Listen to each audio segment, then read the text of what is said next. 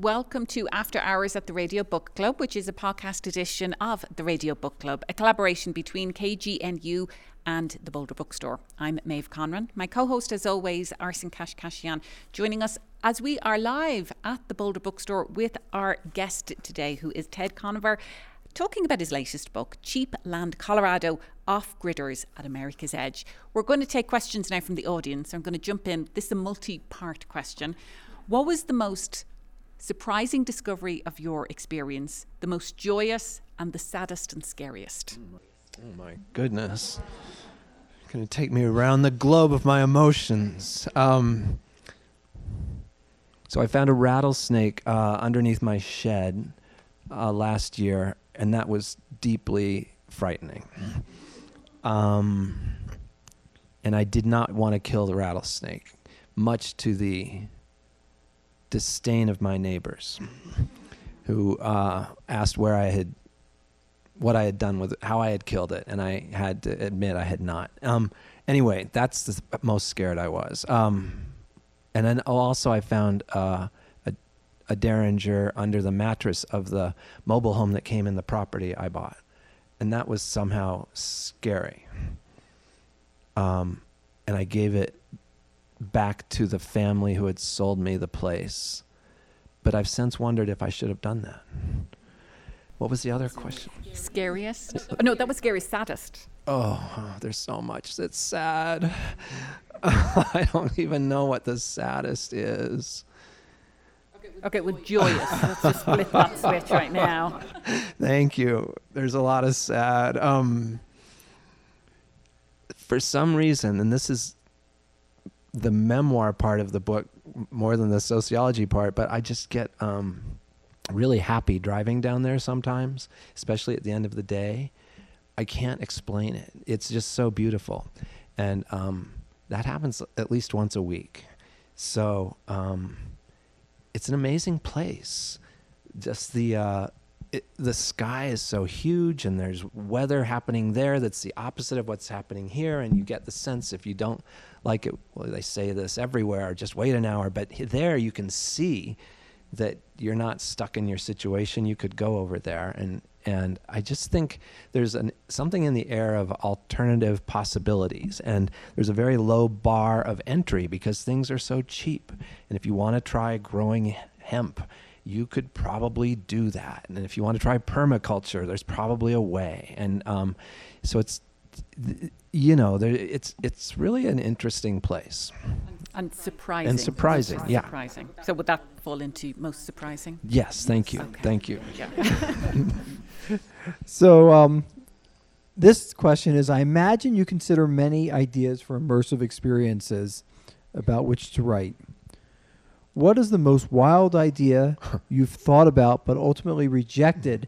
And maybe also you can tell the audience a little bit about some of the other books that you've done that were also immersive, to, so people get an idea of where this kind of fits in with the other things you've done. Sure. Uh, so my first book length project uh, grew out of my undergraduate uh, uh anthropology research at uh, at Amherst College, where I uh, I left college because this was going to be against the law, according to my professors. They were right. Uh, and I, I rode freight trains to learn uh, from people who do that um, as their normal life. And uh, so that was the first. While I did that, I met a, a number of Mexicans in California who uh, I was so surprised would talk to me and uh, thought, wow, that would be a really interesting book. And that was my second book. It's called Coyotes. It's about a year of travel with migrants. Um, then I uh, th- then I was introduced at a party in New York as a writer who makes his living sleeping on the ground, and I thought that's a terrible that's a terrible thing to have to keep doing. And I uh, went to Aspen, and I stayed in a house of somebody who's in the second row here tonight, and it was really um, a completely different experience. And um, but I, I got a job at the Aspen Times and I drove a taxi for the Mellow Yellow cab company and uh, uh, tried to see if this uh, this field technique, that, you know, called participant observation, would work in a place like Aspen. And it, I'm not sure. I guess it did, but it's a very different book from my others. Um, uh, I'm very fond of it, and I still go back to Aspen. I now have. Uh, I'm related by marriage to people in Aspen, and um, but it is uh, peculiar to have written about both maybe the wealthiest county in Colorado and one of the poorest. It's very strange to have a foot in both those worlds. Um, I'm best known for my book New Jack Guarding Sing Sing, where, where I became a, a corrections officer in the state of New York without telling them. And um, uh, yeah, so I'm. I do always look for new projects which might work well for this. Back when I was living in Colorado, I applied to become the journalist in space. I'm glad I didn't get that. Um, um, they had a whole well you remember it, it it was tragic it ended tragically with the teacher in space program but they had a journalist in space uh, competition going on when that happened and i was still in it. Um, i'm grateful yeah that just did not happen. Um,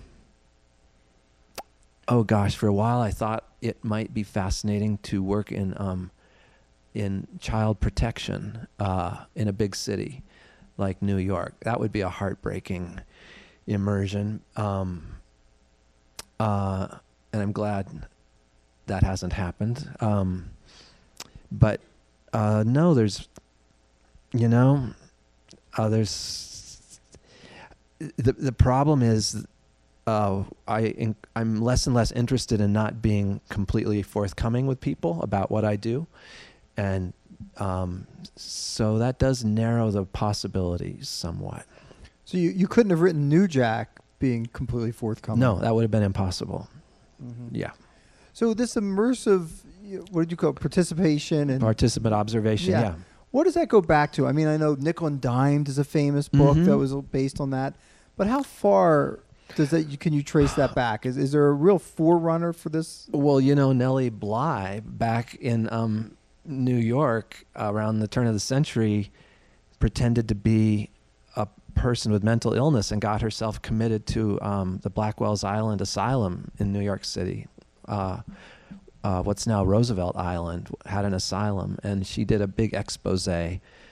Her immersion lasted, I think, only 10 days, but it was intense. And she writes about yeah, being put in a cold bath after 20 other women had already been placed in this cold bath to, um, you know, adjust them somehow. And anyway, George Plimpton's well known for his participations in sports teams. Um, but but that's just journalism. This the you know the approach comes out of uh, like anthropology of sort of post-colonial academics going to faraway countries that had been colonized by the major European powers and wanting to understand what was there, what people and what animals. And in the beginning, they were sort of categorized in the same basket.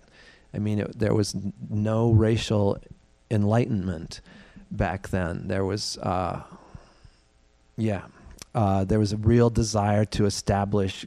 Uh, um, hierarchies of human uh, evolution, right? And somehow the white people ended up on top, and um, so there's you know the the background of of doing research elsewhere is not all admirable, but I think it has morphed over the years into a sort of uh, diverse um, pursuit of you know everything from uh, drag bars to animal shelters to uh, uh, opiate addiction centers. There are ethnographies of all these worlds of of people who feed pigeons. I work with a guy at NYU who did an ethnography of people who feed pigeons in parks. So it's an interesting world we're in, and it's kind of fun to think of it in terms of constituent groups. I have another immersive uh, question. Looking back over your many immersive experiences, are there any which prepared you for your next or future immersion, or conversely, any which led you to not be prepared? Wow. Hmm. Um, I think each has helped me uh, be better prepared for the next. So, Sing Sing, I feel set me back a little bit. I'm not sure that was a growing experience in terms of my psyche or my skills. That was a really hard one. Yeah. But um, mostly, I think the more you do things, the better you get. Yeah. This is about this book. What do your neighbors do all day? what is their everyday life like? How do they survive? So there's just an endless number of answers to that. Um, some actually do have jobs in town. The group, the old, oldest two Gruber girls now work at a, a ranch a few miles away. They are ranch hands. Um, the the dad tends to try to fix his broken down cars a lot and fix up their house, um, which needs constant attention. He also grows marijuana. He's gotten very good at that and has these massive, like bigger than these palm plant, much bigger, like three times the size of these palm plants, which continue to impress me. Um, uh, um, the mom takes care of her five daughters. Uh, that's more than a full time job, and she has all kinds of medical issues that make that difficult. Um, oh gosh, I have a neighbor who uh, who only has one leg, but who can still drive a um, a tractor, and he works uh, on farms that in the hay season, um, you know, cuts alfalfa and. Um, what do my neighbors do all day? One worked, got a job with the census, and drove her car around. Uh, um, we compared notes about that, driving up to strangers' places. Um, I think there's people who just drink beer all day. There's people who smoke weed all day. There's people who uh, I do not know what they do all day. Yeah. well, somebody asks if you could describe your property and also what elevation is it at. Yeah. So I will share with you tonight that the picture on the front of this book is my property. Um, it was taken by a, a drone by a guy who is is trying to work with new immersive digital photography techniques, and I met him through a friend, and he asked if he could stop by, uh, and he took a an interesting drone photo, and uh, it's five acres. It's it came with um, a big mobile home and a Dutch barn shaped shed that has the uh, solar uh, energy equipment in it, and then there's a shed behind the big mobile home, which is where the snakes go and um, and then that's my camper trailer that I. It, it was from the 70s. That trailer. It's very old, but um, but clean. And now that the mobile home has been excavated, it's uh, it was super super disgusting inside, and a home for thousands of mice, like more mice than you can imagine. And um, they're gone. And uh, my neighbor who helped with that billed me for I think ten gallons of bleach. He opened up all the walls and he uh, he was so afraid of getting hantavirus that he he wore like some fancy breathing apparatus and uh, anyway it's my my wife has now spent a night in that mobile home. um, what elevation is it at? That is like seventy seven hundred feet, I think. Yeah. I've got a question that Maeve often likes to ask and that is uh, a, a, variation, at least, to this question. But in this case, it's what do your neighbors think of your book? I don't know yet. I've I've sent them early copies, at least a dozen. Um, I'll be in Alamosa tomorrow night, uh, and a bunch of my neighbors, I think, will come to the the reading. You'll be at that little bookstore down there? Mm, well, that little bookstore, the narrow gauge bookstore, is caddy corner from a place called Milagros oh, yeah, Coffee yeah. House, which is a social, uh, what's it called, social enterprise of La Puente. And so the bookstore is supplying the books, and it's I'm buying them as a benefit for La Puente. Yeah. Great. Well, someone asks, why did people freeze to death? You mentioned a couple of your neighbours. Um, is it that there's not enough money for electricity? And, and, I think this would be a great way to describe how people actually live yeah. off the grid and not necessarily with solar panels, just literally off the grid. So somehow the cold catches some people unawares. And um, maybe it's because they're not entirely sober. I'm not exactly sure. But Matt Little, the the man I who taught me basically this outreach work, he there were people he would check on because he just knew they were at risk. There was a guy who lived in a van, and um, Matt just every week he'd come by. Do you need more blankets? would you? Can I bring you some firewood? Um, and the guy's like, No, no, I'm fine, I'm fine. But he wasn't. He's and he's not he's not alive anymore. And Matt feels uh, guilty about that. Like he feels he he should have stopped in more often. And neither of us understands why that happened. We do not know why he stayed in the van, but he did. I have another neighbor who is was an alcoholic, like a, a real sort of caricature of an alcoholic. He'd arrive at parties with a wine bottle and, you know, guzzle it down. And um, he was found frozen by his best friend, um, and uh, nobody really knows why. Apparently, according to his family, he had a heart attack. Maybe he did. He was only about 35. He's not an old person. I, you, you don't know always. Um, you know, there are people who run out of firewood and will burn their fence or their barn. Um, and you know, I think anybody out there, if they knew their neighbor were that cold, would invite them in, because everybody knows you're you're at risk of that. Is that South Park? Excuse me, um, the San Luis Valley gets really cold uh, in in January, especially. Um, but yeah, there's there are programs, you know, when everybody pays the public service company their utility bills, a little bit goes into a fund that we were able to distribute to people who applied for propane. We could sign them up, we could get them a cord of firewood. There's great programs, but not everybody applies. And why is a riddle, but I think it has to do with what's in the bad things in people's heads. Yeah. I mean, based on your experience, it's it also seems like the cold, like you said, it, it gets bitterly cold. Like, why don't you briefly tell like the story of your first night? I mean, yeah. you know, somebody who had less blankets or sleeping bags than you did could have freeze to death on your first night there. Yeah. So the first night I spent with the Grubers, I the night before I had slept in the driveway in Alamosa of the woman who sold me the the trailer, and it only had one uh, car battery but the car battery and a tank of propane kept it warm all night. And um, and I thought, great, I'm set. And I went out, and uh, it was much much colder where I was, but I didn't know that. And the um,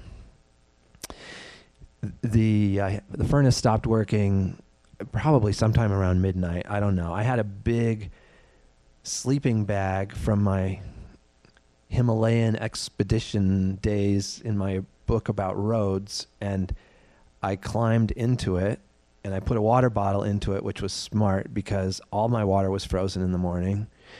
And uh, the thermostat said minus seven, and um, the door wouldn't open. It was um, the frost from, I guess, my breath had frozen the metal door of my trailer shut. And I thought, oh, uh, what do I do? I could kick it, but then I'd probably break my door. And I thought, I'll try to maintain a a calm and an air of normalcy. And I um, so I said, I will brush my teeth. That's what I would do on a normal. I'll brush my teeth, and I, I put toothpaste on my toothbrush, and I put it in my mouth, and it was frozen. The um, the bristles were like wire, and um, and I just felt completely out of my depth and uh, like I had made, uh, you know, I thought I was reasonably prepared and I wasn't at all. And the uh, the sun the sun hit I had I had angled the trailer to face south, so the sun melted the ice on the door by I don't know seven or eight in the morning, and I warmed up in my truck, and then the Grubers explained to me how to connect a generator to my battery to keep it going if I didn't until I got more batteries. There's a lot to learn, and and um, actually needing to learn those things helped me meet people because it it shows I do not consider myself superior because obviously I am barely capable of doing basic things like staying warm at night and um, so people would explain to me how to how to do things and that uh, uh, yeah that's kind of how I got started it's not just the cold, the wind as well. And you describe being in the trailer one night and you were like, is this going to tip over? Because that It happens. happens. So you changed which way you were sleeping because if it did tip over, at least you'd land on your Thank feet. you. That's exactly. I didn't want to land on my head when the trailer tipped. I, right? Would right? Smart. Thank you. Thank you. I have a question about the role of social media in driving people to the valley Mm. and what role to play once they're there. Well, there, there is a glamorization of off-grid living, I think, especially through reality TV shows about Alaska and prospectors and just tough backwoods folks who um, who live off-grid. And then there's then there's a whole sort of stylish way of living off-grid, right? In a tiny house or a um, you know, in a in a schoolie, isn't that what you call it when you uh, renovate an old school bus? Um, like there's a, some cool things going on um, with people who want or van life. That whole thing is a cousin to oh, and or um, you know what this all started with uh, down in Tres Piedras, New Mexico. The um, green the Earthships. Thank you. Earthships are you know a model for how you can conserve energy and, and live off grid. And uh, I learned once I was down there that they aren't a real good model for the people I was with because they're very expensive. Um, and then Costilla County outlawed the use of used automotive tires because, um, you know, Earthships made those popular as building materials. But now huge stacks of them that were never turned into anything beautiful litter Costilla County and along with a lot of other industrial detritus, including you know just the ruins of old RVs that the county has no money to take away, and uh, so yeah, if you're living down there, you sympathize with people who have no means, but then you think, should this even have been private property, right? because you see how beautiful it looks on the other side of the Rio Grande in where there's BLM land. So anyway, lots of things to think about down there. I've got a last question. Did anything that you learned in high school lead you to become an author? So I was um, I was um, bused by court order from the George Washington High School District in Denver to the Manual High School District, and that um, I think did play a big role in me becoming a writer. Well, first I worked for, I helped edit my high school paper, and then I u- it, through writing I tried to understand the things going on culturally in that in that place in that integrated high school, and um, it was a good experience overall. I don't think it was at every school that got integrated that way, but for me it was, and it made me think. Uh, you know, if, if a journalist had more time to spend on some of these things, they might do a better job. So. Well, thank you so much, Ted Conover. It's been just terrific to have you here. Thank After you. Hours at the Radio Book Club, a podcast collaboration between KGNU and the Boulder Bookstore. I'm Maeve Conran. As always, Arsen Kashkashian, my co host. Thanks, Arson.